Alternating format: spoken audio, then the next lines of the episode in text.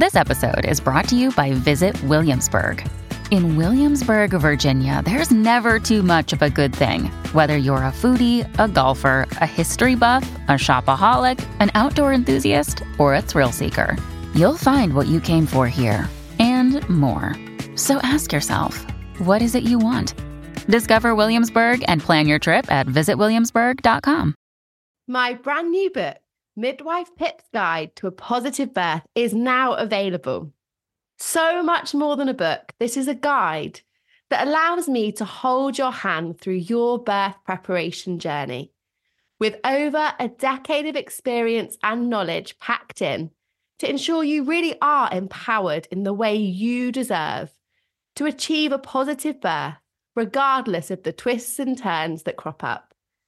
Make sure that you get your hands on Midwife Pip's Guide to a Positive Birth book now and are empowered to have the birth experience that you deserve.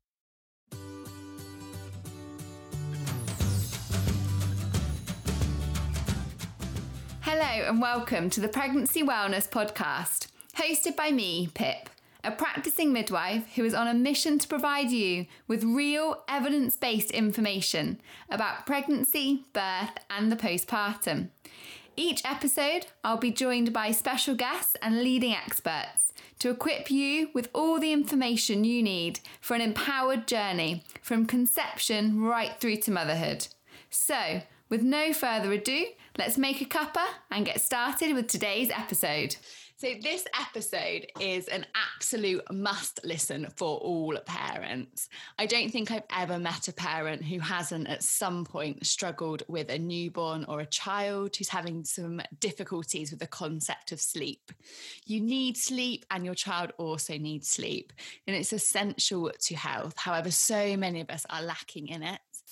I'm so delighted to be chatting with Tori, who is a fully qualified infant sleep consultant, specialising from newborns up to five years. Mummy to Freddie, who is nearly three, and Matilda, who has just turned one. Tori has learned firsthand how amazing but incredibly overwhelming this parenting journey is.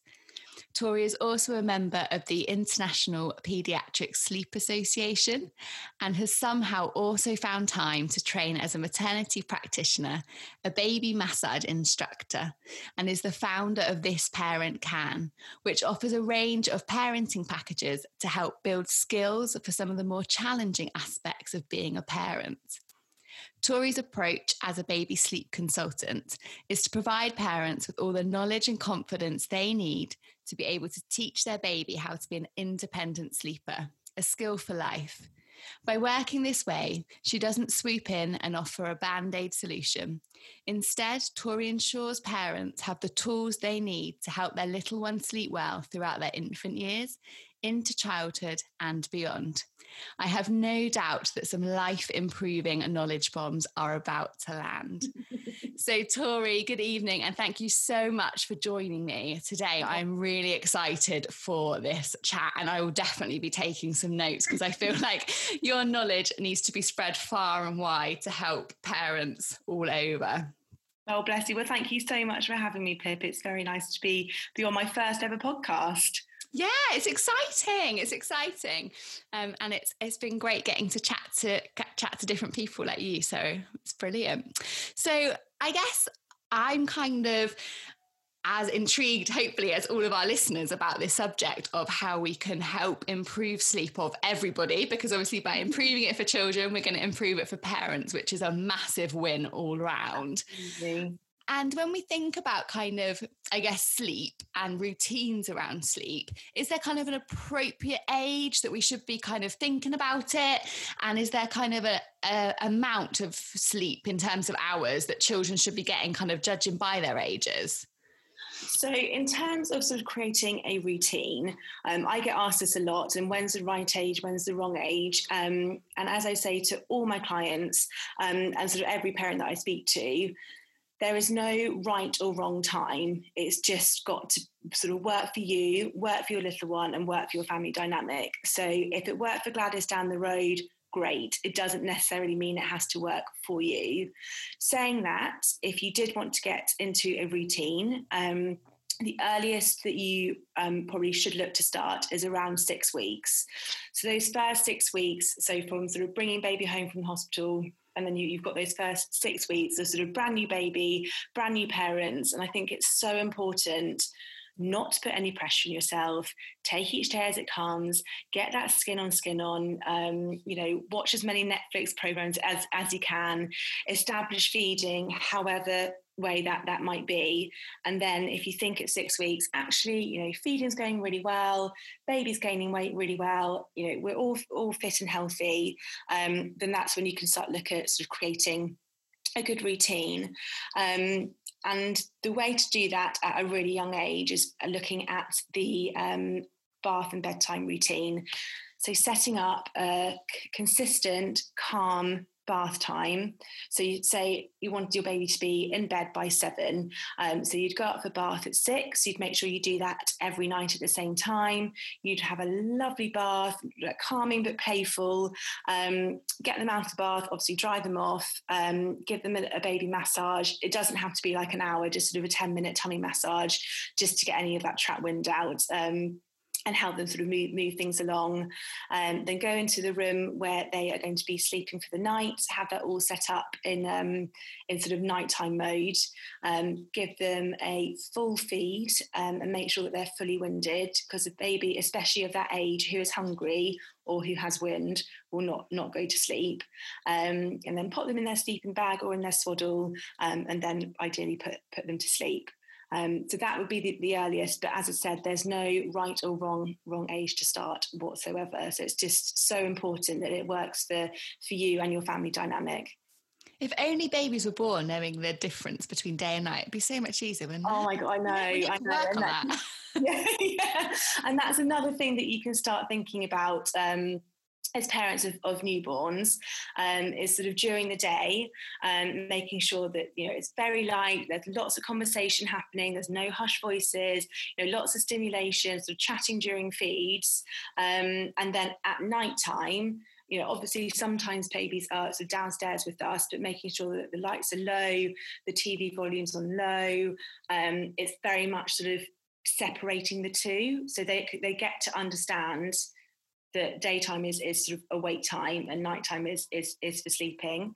Um, because yeah they, they need to get that body clock in intact don't they?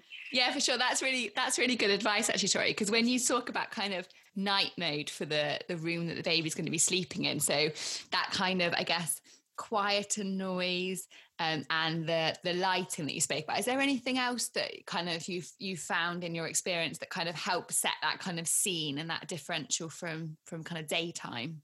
Yeah, so having sort of, as I said, set in night mode, so as dark as possible. Um, so our sleep hormones, they're called melatonin, and melatonin basically needs darkness to thrive. Um, so we want you know newborn up um, baby's room to be as dark as possible um, also um, some babies love to be swaddled um, so swaddling them I, i'm a massive fan of a um, company called love to dream this is no way an ad um, and but because some parents get a bit nervous around swaddling. So this is basically a sleeping bag, but their arms are kind of up by their ears, so they're kind of they feel quite cocooned. But you haven't got the worry that the swaddle might rise up sort of over their face or anything like that. Um, also, white noise as well is I'm a massive, massive fan of white noise. Um, so those of you who don't know, white noise is essentially just a shh sort of noise, um, and it replicates the noise that babies would hear in the womb. Um, so that's a really lovely way of settling settling your little one. Um, but just a top tip: making sure that it's continuous throughout the night, rather than because I know that some products the white noise comes on for 20 minutes, and that's great. You're going to get your baby into a deep sleep, um, but then once they wake up out of the sleep cycle, which we can get to a bit later, um, then they're going to be searching for that white noise to get themselves back to sleep. Um, and if it's not on continuously, um, then you're going to have to intervene one way or another. That's an amazing tip. And I suppose it's kind of creating the environment that they were used to in the womb, isn't it? Because mm. they were used to that dark and that noise and and the kind and of tight and you know yeah. secure. And I guess coming out as a baby when you've been used to being all kind of curled up and cuddled up to then come out into this crazy, bright, um, noisy environment where you've kind of got your arms flapping around is it's kind yeah. of intimidating, isn't it? So it's it's kind of I guess mimicking what they've been used to to try yeah. and keep them comfortable. Absolutely, and also um, what you might find is some baby, well, actually all babies are, are born with it, but some it affects some more than others. It's the startle reflex. I think it's called the, the Moro reflex. I could be wrong. Um, but, you know, when you sort of put them down, they kind of startle themselves awake because their arms are sort of um, sort of jigging up and down. And that's why swaddling is a really, again, a nice way to kind of keep them cocooned and stop them from startling themselves awake. That's a great tip, and I um, love the the what was the name of the company you suggested? Love to Dream. Love to Dream, because there's yeah. it's definitely that the kind of safe sleeping aspect mm. is really important. And for any mums that have kind of got any queries over that, there's a great website called the Lullaby Trust that can talk you through kind of safe safe sleeping yeah. practices if if that's something you want to look into. But yeah, we're kind of are, they are amazing, and I would recommend all new mums um, and dads to just just to check them out, just to have a look at the safe sleeping, um, because they go into a lot of detail and it's really clearly laid out, so you, you can it's, it's quite simple to pick up on what what they're trying to achieve. Um, because yeah, safe, safe sleeping is is obviously key and critical. So yeah, definitely. They've got some lovely little infographics, haven't they, that are just really straightforward yeah. and user friendly, yeah. which is we like simple, especially sleep deprived Absolutely. so we kind of said six weeks is kind of your earliest yeah. kind of to start thinking about a routine if that suits your lifestyle and that's something that you're interested in. Is there kind of a, a later time, Tori, where you start to think, oh dear, parents haven't got into a routine, this could make things a bit more tricky going forward, or is it kind of individual? Um, not necessarily. I think that it's really important for I think as mums, especially as mums, we're all sort of told, especially with our first baby, oh, you know, you better get your sleep in now because you're never going to sleep again. Um, sleep's going to be a distant memory, all of that kind of stuff. And I think it's really important for us to remember that sleep is like a, natural process for living creatures. All living creatures need need sleep, um, and some little ones may just need a little nudge in the right direction. Um, so no, I don't think there's ever a wrong age to think, oh God, you know, he or she's really not sleeping, but it's too late and that's just life. That, you know, there are always steps that you can take to to improve it. Um, I do tend to see from the clients that I, I work with early on, the earlier you start, the sort of the less hiccups you have along the way because obviously with infant sleep it's ever changing this that, that their sleep needs change along the way. Um, but if you sort of set up the good sleep foundation but i hate saying good and bad but the the the right sleep foundations from the start um, then those hiccups probably won't be as hard as if the sleep foundations aren't aren't there I love that. And I guess it's really important for parents that if they do get these like hiccups along their kind of sleep preparation journeys with their baby, that they don't feel kind of guilty or like they've done something wrong. I guess it's yeah. recognizing that this is a massive learning curve for all of you. Absolutely. It's, it's you know, it, it is massive. And also, I think that there's just not the information out there. It's, it's not that widely re- sort of given or, or received. You know, we're given a lot of information about um, pregnancy, about birth, um, about feeding, um, which is critical and key. But you know, feeding and sleep goes goes hand in hand. You know, uh, for for a, for a newborn and for little babies, um, feeding is such a, a physical task that they need sleep to build up their energy to feed properly again. Um, so yeah, I, I, find it a bit frustrating when you know I, my clients said, "Oh, well, I just assumed that this this was life now," and it's like, well, it really doesn't have to be. Um, it's just you know, it's it's just got to work work for for you and and your family dynamic. Yeah, for sure, and it's it's essential for parents as well for their recovery and their wellness yeah. that they're also getting opportunity to sleep. So if you've got a baby that's never sleeping, then it's a it's a whole family uh, problem, yeah, isn't it? Quite quickly. Definitely, definitely, yeah. It's uh, it can be very very disruptive and, and crippling um, to to everyone involved. So yeah, I so, for sure know that I am not the best version of myself when I have not had enough sleep. well, none, none of us are, are we? You know, you can't hardly string a sentence together when you're when you're exhausted. You know, you know, if you've had a, a few glasses of wine on a Thursday night and then have to go into work on a Friday, you're never going to be sort of at, at your full. Um, obviously, you wouldn't do that as a, as a midwife. Um, I'd be working the Thursday night yeah, instead of having glasses of wine. if you imagine that um, on top of you know you you you feel a bit sort of funny after a night out and and not not much sleep. But if you if you're doing that minus a drinking every night for three four weeks maybe months of course you're not going to be able to function properly because you're you know we we need sleep to to thrive and survive.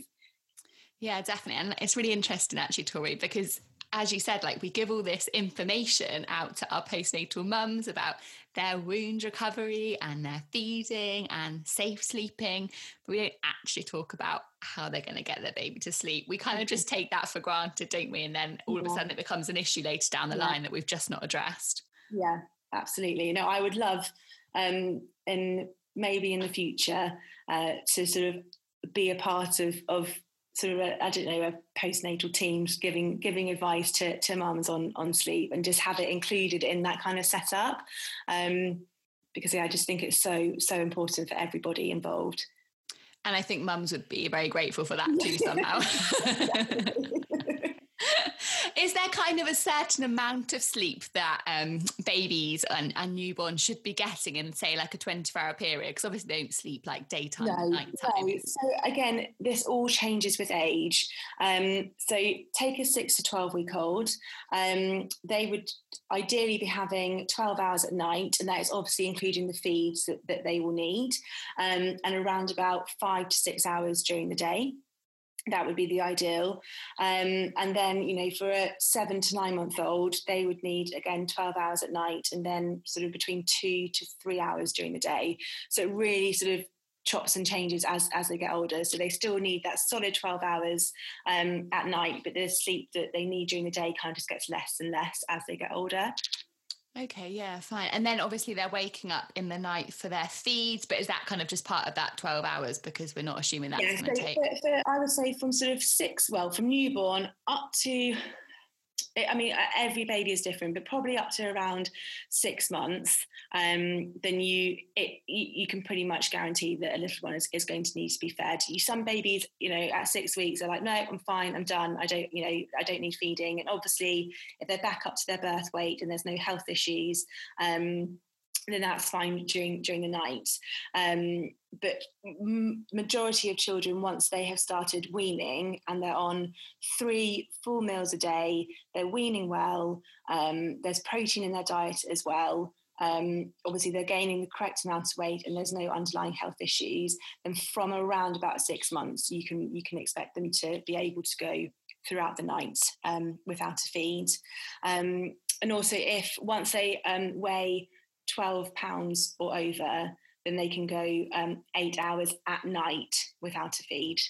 Oh, brilliant! That's that's a handy tip to know. Yeah, that, that's why some parents decide to um, to bring in a dream feed so dream feeders um, so you've obviously done the um, bath and bedtime routine they've had a bottle or, or breastfeed um, at seven they're fully fed um, and then just before you guys go up to bed um, around sort of 10 30 11ish at night you would then go in um, pick them up out of the cot and and feed them. They would obviously still still be asleep um, and that works really really well for some children and that just sort of stretches them round to, to 7 a.m in the morning Others, you may find it disrupts their sleep cycles a little bit, um, and they might actually wake up a little bit more. So it's, it's very much dependent on on on your little one, and it's kind of a little bit of trial and error. Yeah, definitely. I think we're all individuals, aren't we? And as yeah, a new mum, you're getting to know your baby and what works for them. And it's never yeah. going to be kind of a one size fit all. It's a bit like, well, give yeah. it a go. If it works, great. If not, let's reevaluate. Yeah, exactly, exactly. But I would say with anything, just just just give it a little bit of time. You know, if one night it doesn't work, don't just you know say, oh, that's you know not going to work for, the, for for my little one. I'm going to move on give it sort of a good five to seven days um, and then reevaluate because they do sometimes take a little bit of time to to adjust yeah sure okay and then i suppose if we move to maybe slightly older children mm-hmm. um, when should they kind of stop napping? When can we kind of expect that to sort of dwindle?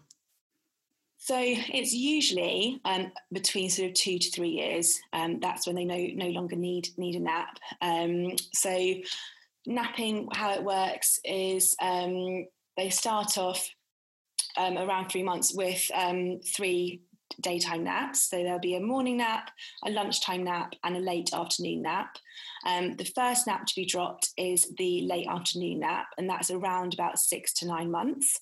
Um, and then the morning nap is the second one to go, and that's around about 12 to 16 months, usually sort of on the sort of 12 um, 13, 14 months month side of things. And then the lunchtime nap, um, you'll see being dropped around about two to three years old. Um, and it's you know it's usually for sort of younger children, around about two to two and a half hours is the ideal. Um, and then as they obviously get older and sort of heading towards two years, um, that might drop down to an hour and a half, then it might drop down to an hour, um, and then they might just be doing sort of 45 minutes. And then all of a sudden, well, it, it, happens quite gradually, but they will just start to fight it and fight it and fight it and fight it.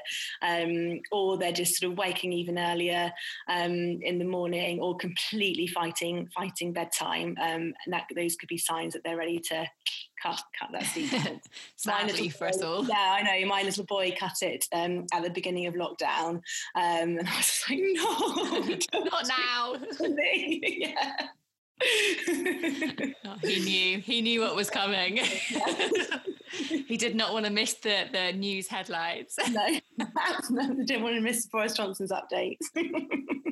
I love it. And I suppose for those kind of naps, are we thinking the same kind of um, night mode environment that we discussed for the nighttime? Yes, definitely. And again, I think this is where um, parents are, kind of told mixed messaging um, but we want to kind of replicate that that sleep mode basically so darkness white noise if they're in a sleeping bag put them in a sleeping bag if they're in a swaddle put them in a swaddle um, you know really calming environment um, and yeah just all, all set up for sleep basically Amazing.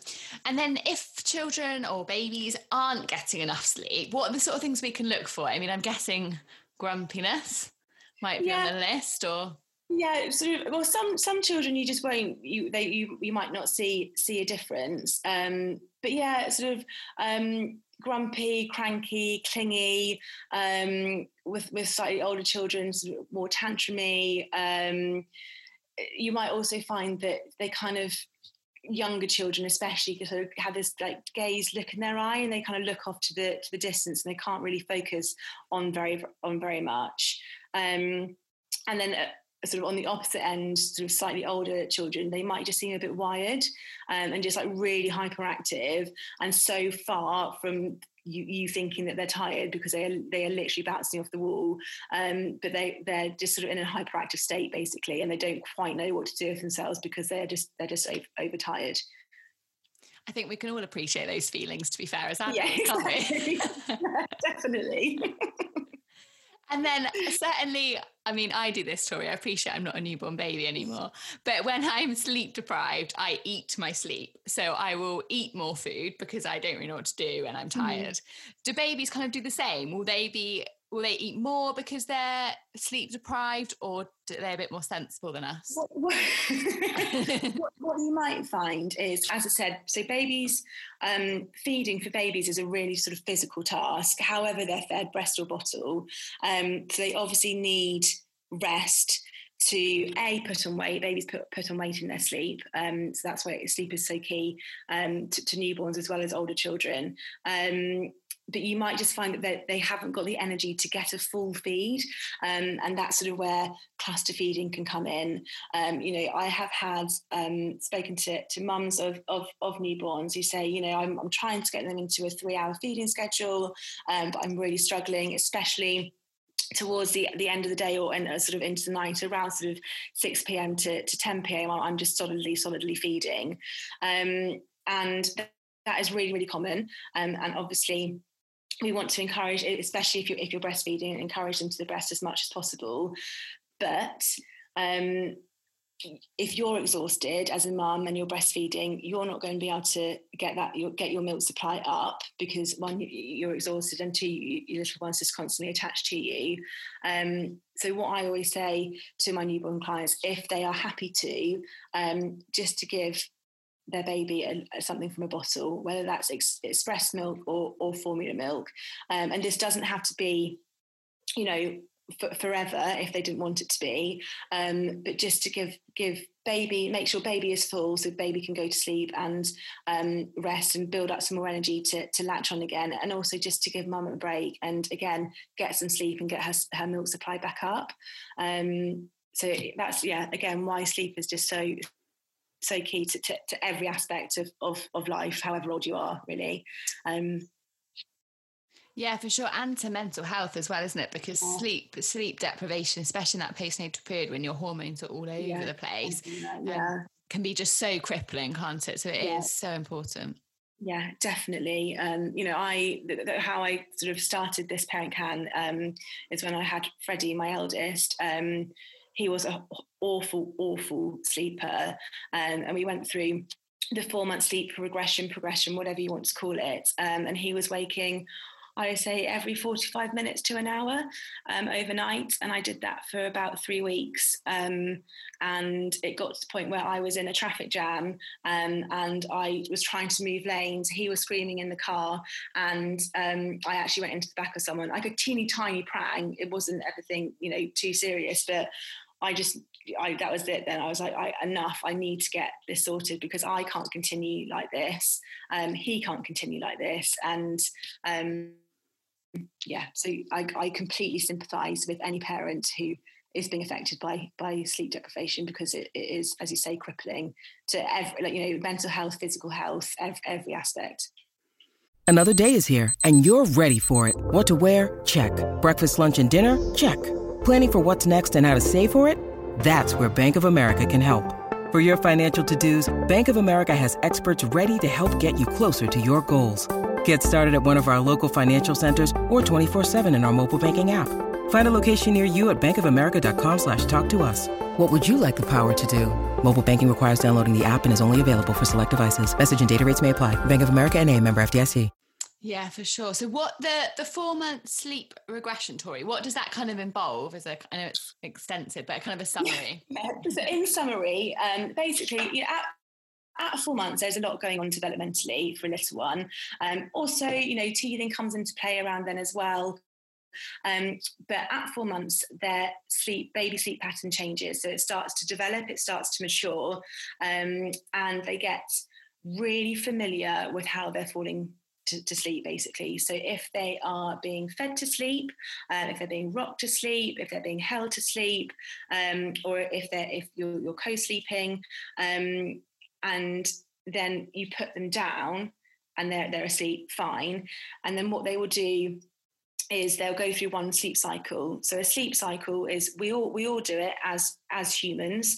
Um, it involves a cycle of deep sleep a cycle of light sleep and then a transitional period so during that transitional period as adults, um, this is when we might wake up and have a drink. We might wake up and go to the loo. We might wake up and not remember it at all and just go straight back into another sleep cycle. But what some babies can't do is they can't link those sleep cycles. So at four months, they obviously become very aware of how they're being put to sleep. So for Freddie, he was being fed to sleep. So every 45 minutes to an hour, he was waking because he needed to be fed to sleep to get himself back to sleep. Um, so that's sort of what happens in a nutshell. There's a lot, sort of, lot more science to it um, at, at, at, around four months.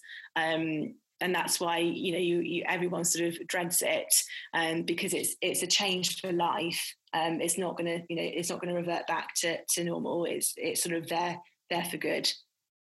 Okay, so so for Freddie, it was the trigger for him was feeding, which is obviously yeah. a massive tie to you because mm. if you're breastfeeding, you're the only one that can do that, which is really tr- tricky. Yeah. So, is there ways of triggering other things to be there, their kind of um, sleep trigger as opposed to feeding? Definitely, and those things I've mentioned um, before.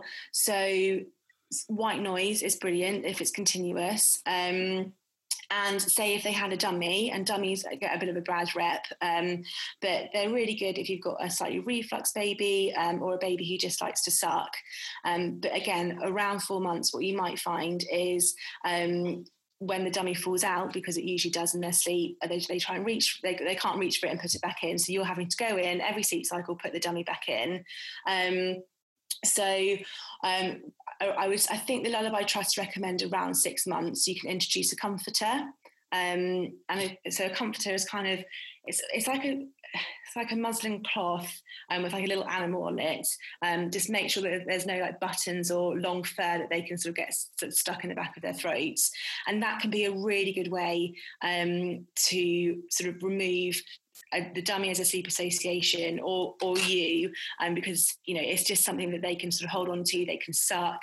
Um, what i would what i say to my clients is you sleep with it for the first couple of nights um, breastfeeding mums chuck it down your bra you know get make it smell of you so they are they're going to find comfort comfort in it yeah that's a brilliant tip isn't it so they feel yeah. like you're you're there yeah but you're not you're asleep yeah. which is great Absolutely. I love it. And I suppose through kind of if you're think, having trouble with your baby sleeping at night, are there kind of things you can do throughout the course of the day that might help to improve that later on? Yeah, I mean, day so sleep breathe sleep so getting making sure that your little one is having the correct amount of daytime sleep for their age is going to play a massive part in nighttime sleep um, because if they're overtired, overstimulated, they're going to be really hard to settle.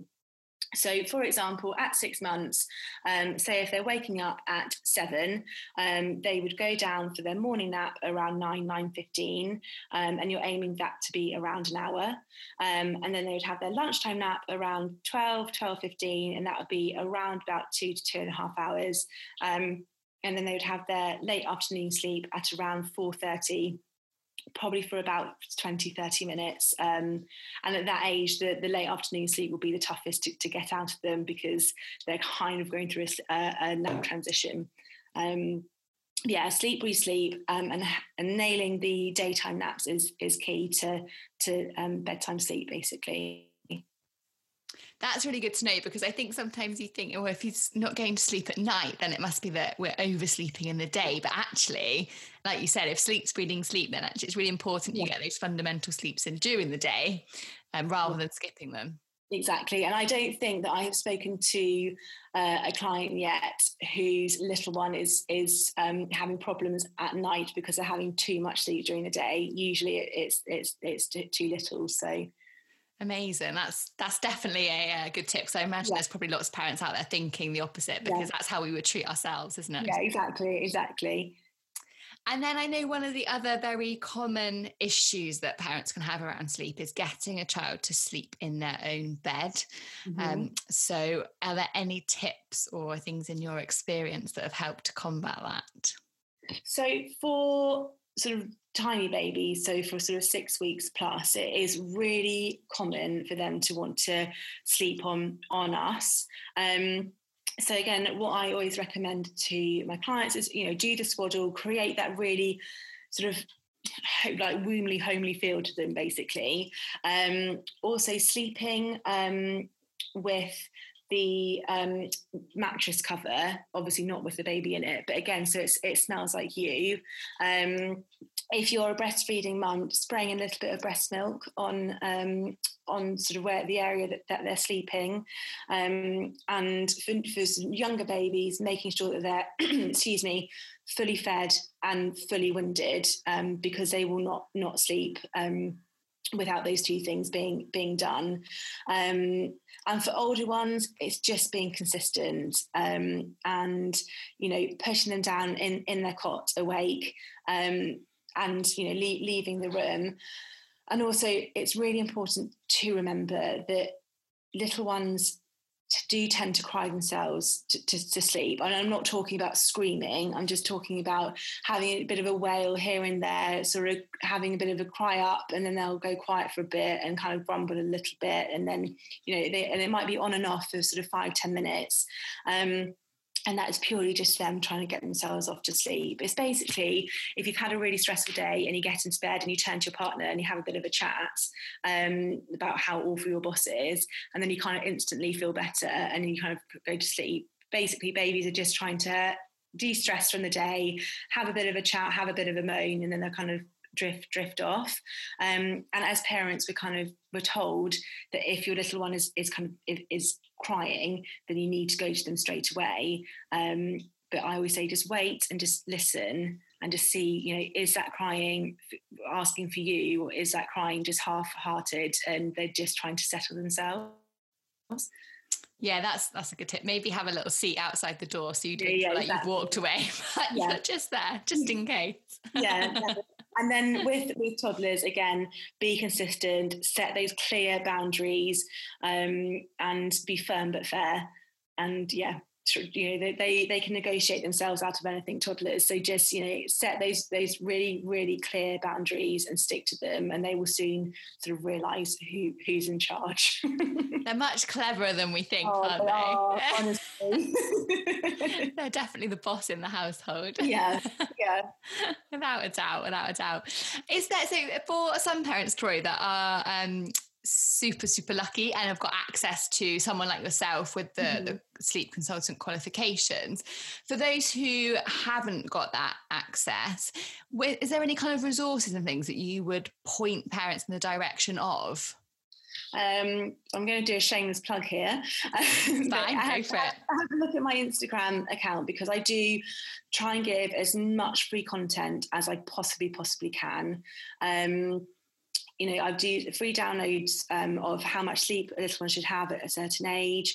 Um, I talk about awake windows, um, excuse me, and um, so awake. I've got a free download of, of awake windows as well. Um, and awake windows, for those of you who don't know, is is, is basically um, how long your little one should be awake for until they go down for their next sleep. and I find using these better than watching out for sleep cues. Um, so, for for example, a five month old awake window day would be two hours. Um, so if they wake up at seven, they need to go down down at, at nine for their for their morning sleep. Um, and then a nine month old, it's between sort of two and a half to, to three, three and a half hours. Um, so it chops and changes quite sort of drastically as as they get older. Um, another book that I love um, and worked really well for me was My Baby Week by Week. I don't know if you've heard heard of that one, um, but that gives quite a clear breakdown of of eating and sleeping and sort of how to gently get them into quite a good little sleeping routine. Um, but yeah, there's lo- there are loads of, loads of books out there, and there's a lot of conflicting information, and I think it's just sort of finding something that works for you and your and your family dynamic yeah, definitely. It's really interesting what you say about the conflicting information because I think that's really common amongst lots of um, healthcare advice, especially when it comes to pregnancy, postpartum, and newborn care. So use social media because, like Tori said, it's amazing, amazing platform, but be a little bit wary. Make sure that the information you're accessing from a certain page is from someone with proper credentials, and don't be afraid to message that person and just say like, what are your qualifications? What is your experience? Because someone who is fit to give you the information will be more than happy to share that. Yeah. And also having a look on Google and just making sure that they've got some like Google reviews and things like that.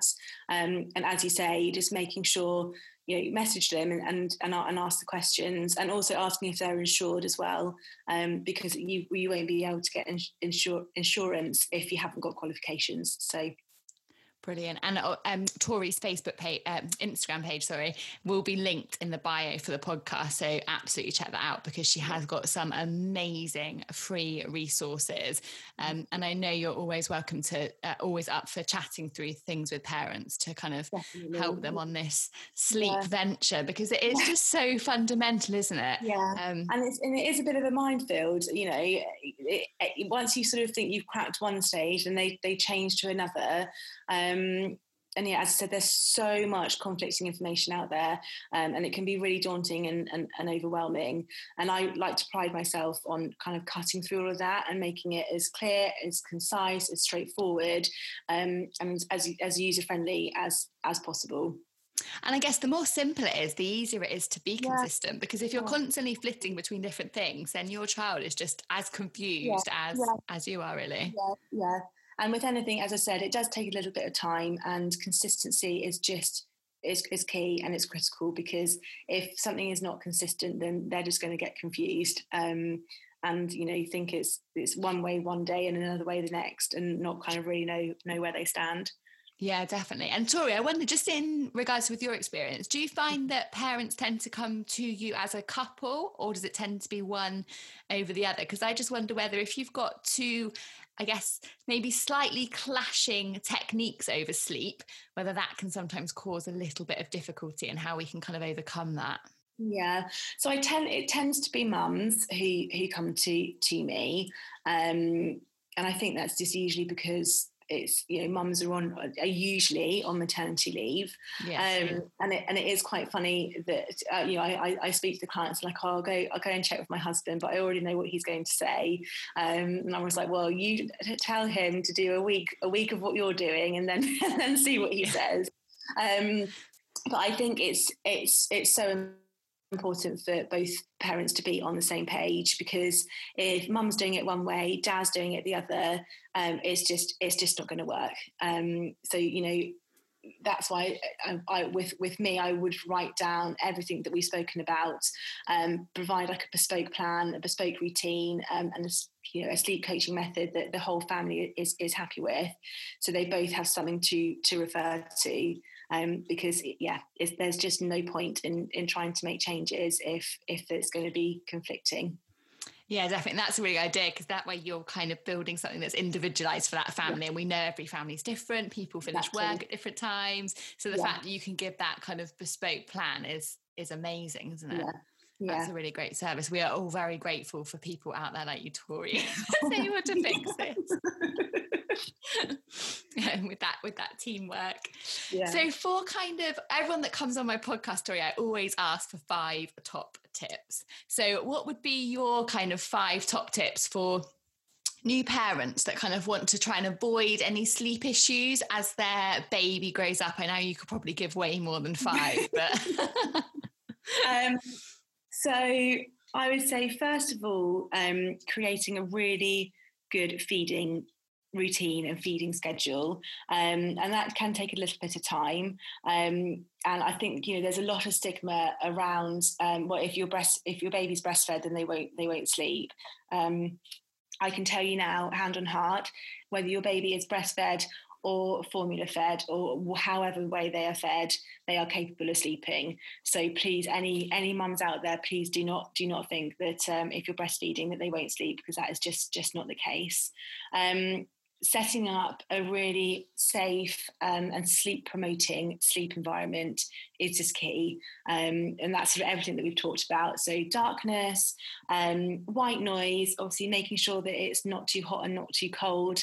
Um, I think the Lullaby Trust say that the best temperature is around about 19 degrees um, and you know using a swaddle um, or a, a, sleeping bag whatever your preference is and just um, yeah, just making sure that they kind of know um, that this environment is is set up for sleep.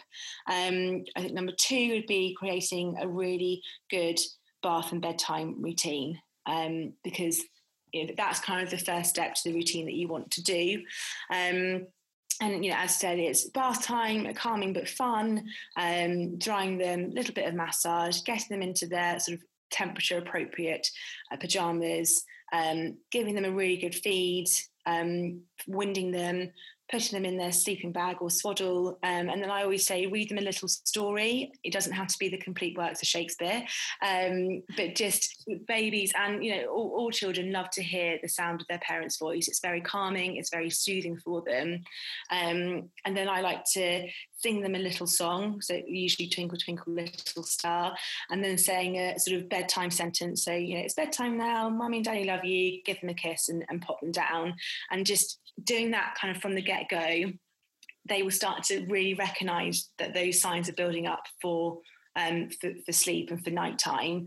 Um, and it's the same with nap times as well. Um, so obviously you're not going to do the bath or the pajamas, but having that bed, that sort of nighttime routine all set up, um, putting them in their sleeping or swaddle bag, um, you know, reading them a little story, singing the song, saying the, the sleep time sentence and pushing them down. And again, they, they will just start to recognize this routine um, and start to understand that, you know, after this has happened, it's, it's time, it's time for bed. Um, what uh, number three I think I'm on um, would be. All right, I'm not good at counting. I, I, I, I, could talk about this all day, so you might have to stop me. Um, um, number three would be understanding awake windows, and as I said, the the time um, in between naps and things, um, because sometimes and, and, most of the time, getting the awake windows right means that you're going to be promoting sleep, and your baby is not going to be overtired, so they should settle quicker, um, and that's obviously what what we're aiming for. Um, Number four would be getting the daytime naps right. Um, as I said, sleep we sleep.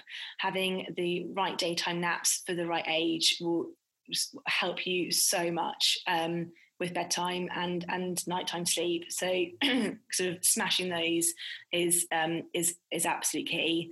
Um, and then finally, just being consistent and concise and um, you know we're we're sort of creatures of habit, aren't we? So the more that our bodies do things at the same time every day, they kind of prepare for it and they get better at it. So, you know, if your baby's being fed at the same time every day, their body's going to start to expect it, they're going to start getting ready for it, um, and they're going to sort of process that better. And it's the same with sleep as well.